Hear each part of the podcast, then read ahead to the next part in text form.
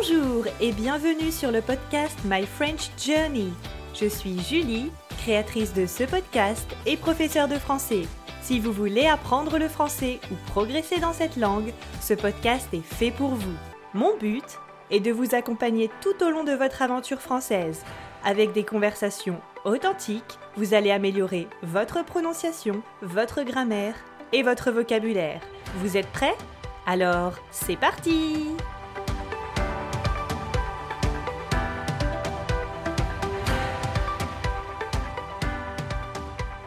Bonjour et bienvenue pour l'épisode 16 du podcast My French Journey. Comment ça va? Aujourd'hui, il neige dans ma ville. J'adore regarder les flocons tomber quand je regarde ma fenêtre. Ça donne vraiment envie d'un chocolat chaud, de porter de grosses chaussettes et de regarder un bon film à la télévision. Avant de commencer le sujet du jour, je voulais d'abord vous parler de la transcription écrite de l'épisode. J'ai décidé de changer un peu le système pour vous permettre de récupérer la transcription écrite de l'épisode. Quand mon site internet sera prêt, vous pourrez directement accéder aux transcriptions sur mon site internet. Mais en attendant la finalisation de mon site internet, voilà la nouvelle procédure pour accéder à la transcription. Dans les notes de l'épisode du podcast, sur votre application de podcast, vous trouverez un lien. Il suffit de cliquer sur ce lien et vous aurez accès à la transcription. Et voilà, c'est aussi simple que ça. Si vous avez des questions, n'hésitez pas à m'écrire à l'adresse bonjour myfrenchjourney.com. J'ai mis à jour ma boîte mail. Allez, maintenant, c'est parti pour le sujet du jour. Il y a une semaine, j'ai eu une intervention chirurgicale. Beaucoup moins sympa que la neige qui tombe. Hein. C'était quelque chose d'important, mais normalement pas dangereux. Et je pensais vous raconter mon aventure pour vous faire découvrir le vocabulaire du monde médical. Alors, c'est parti. Je devais être à l'hôpital le mercredi 6 janvier à 8h moins le quart, c'est-à-dire à 7h45 du matin. C'était un peu tôt, hein. Mes yeux étaient encore bien fermés. L'hôpital m'avait demandé plusieurs choses. Prendre une douche la veille de l'opération, ne pas porter de bijoux, ne pas porter de maquillage et surtout être à jeun.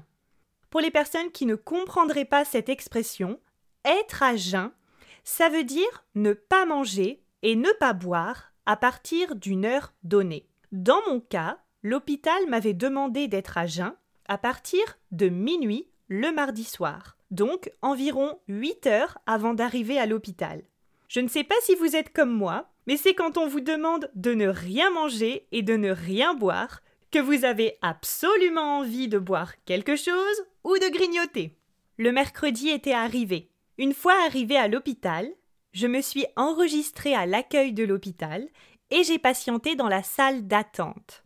La salle d'attente, c'est l'endroit où vous devez attendre, patienter, avant de voir votre médecin, votre psychologue ou votre dentiste par exemple. Après 45 longues minutes d'attente, auxquelles je n'étais pas vraiment préparée, ce n'était pas vraiment prévu, une infirmière est finalement venue me chercher.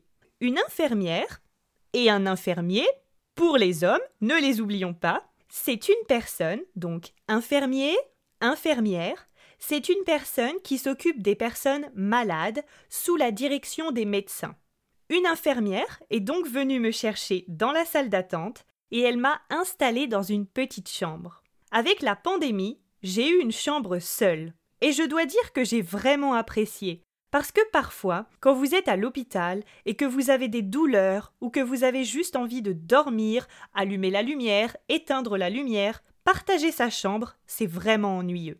Ensuite, j'ai enfilé les vêtements spéciaux que l'on doit porter quand on se fait opérer. Vous savez, une blouse, une charlotte sur la tête, avec ce style, vous êtes prêt pour la prochaine Fashion Week, c'est sûr. Ensuite, l'infirmière est revenue dans ma chambre. J'étais installée sur mon lit, elle a donc poussé le lit et elle m'a emmenée vers le bloc opératoire. Le bloc opératoire, c'est le lieu où les chirurgiens pratiquent les interventions. les opérations chirurgicales. Tout le personnel médical était très sympa, je dois dire. J'ai rencontré une autre infirmière, un infirmier et aussi l'anesthésiste. C'est une personne très importante, l'anesthésiste. Le rôle de l'anesthésiste, c'est de s'occuper de l'anesthésie. Il existe plusieurs types d'anesthésie. Les plus connus sont l'anesthésie générale et l'anesthésie locale. Pour l'anesthésie générale, l'anesthésiste vous endort complètement. Donc pendant l'opération, vous ne sentez rien, vous dormez. Pour l'anesthésie locale, c'est différent. Vous êtes conscient, l'anesthésiste endort seulement la partie du corps qui va être opérée. Par exemple, si vous devez vous faire opérer du pied et que vous devez avoir une anesthésie locale, alors l'anesthésiste vous endormira seulement le pied et vous serez conscient, vous entendrez votre chirurgien. Dans mon cas, mercredi dernier, j'avais une anesthésie générale. Et j'étais hyper stressée face à cette anesthésie. Parce que j'avais deux peurs. La première, j'avais peur de me réveiller pendant mon intervention. La deuxième, j'avais peur de ne pas me réveiller du tout. Mais heureusement, tout s'est bien passé. Pour faire l'anesthésie, l'anesthésiste doit d'abord poser une perfusion. La perfusion sert à vous injecter des médicaments ou des produits par les veines. Alors nous avons eu un petit problème parce que l'anesthésiste ne trouvait pas mes veines. Il ne les voyait pas. Apparemment, elles étaient toutes bien cachées. Il a posé la perfusion une fois, donc il a piqué une fois, mais il m'a dit qu'il n'était pas très content de cette perfusion, alors il a piqué encore une fois. J'étais très contente comme vous pouvez l'imaginer. Malgré ça, il était quand même très gentil. Ensuite, on m'a endormi et je me suis réveillée quelques heures plus tard. Après l'opération, une infirmière ou un infirmier vous place en salle de réveil. C'est la salle où vous vous réveillez, la salle de réveil. Je me suis réveillée et quelques minutes plus tard, une infirmière m'a ramenée dans ma chambre. Tout s'est bien passé mais j'ai fait un petit malaise quand je me suis levée. J'ai dû rester quelques heures de plus dans mon lit, et ensuite, une autre infirmière m'a ramené un petit repas. Je suis restée douze heures à jeun, hein, je vous rappelle. Et ça veut dire sans manger ni boire. Mais après l'opération, je n'avais pas faim du tout. Ensuite, j'ai vu mon chirurgien qui m'a expliqué que tout s'était bien passé et je suis finalement passée à son secrétariat pour récupérer l'ordonnance pour les médicaments dont j'avais besoin et aussi un arrêt de travail. L'ordonnance, c'est le document où votre médecin écrit les médicaments dont vous avez besoin. Et cette ordonnance, c'est le document qui vous sera demandé pour récupérer ces médicaments spécifiques à la pharmacie. Et l'arrêt de travail, c'est le document que vous devez donner à l'entreprise où vous travaillez. L'arrêt de travail justifie votre absence.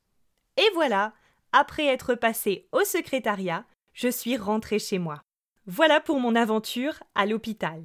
Allez, on va maintenant récapituler les mots importants de l'épisode. Commençons par une infirmière, un infirmier au masculin.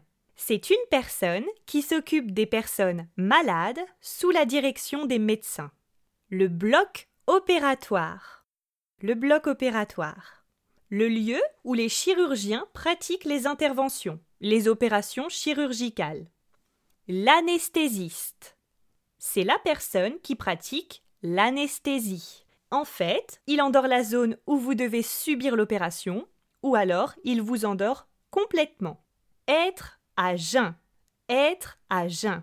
Ça signifie ne pas manger et ne pas boire pendant une période spécifique. Une ordonnance c'est le document où se trouvent les prescriptions de votre docteur, c'est-à-dire les traitements médicaux à suivre pour vous guérir. Un arrêt de travail. Si vous êtes malade, vous ne pouvez pas aller travailler. L'arrêt de travail est un document nécessaire pour justifier votre absence au travail. Il vous permet de recevoir une indemnisation, donc de l'argent, pendant la durée de votre arrêt de travail. Voilà pour l'épisode du jour. Je vous invite bien sûr à pratiquer le vocabulaire nouveau, les nouveaux mots que vous avez appris aujourd'hui. Essayez d'inventer des phrases, créer des phrases ou de vous exprimer à l'oral avec ces nouveaux mots. J'espère donc que cet épisode vous aura plu et qu'il vous aura appris beaucoup de choses. N'oubliez pas que vous trouverez le lien pour accéder à la transcription de l'épisode dans les notes de l'épisode du podcast. Si vous aimez le podcast, n'hésitez pas à écrire un commentaire sur votre application de podcast préférée, par exemple Apple Podcast, ou à partager le podcast autour de vous. Salut et à la semaine prochaine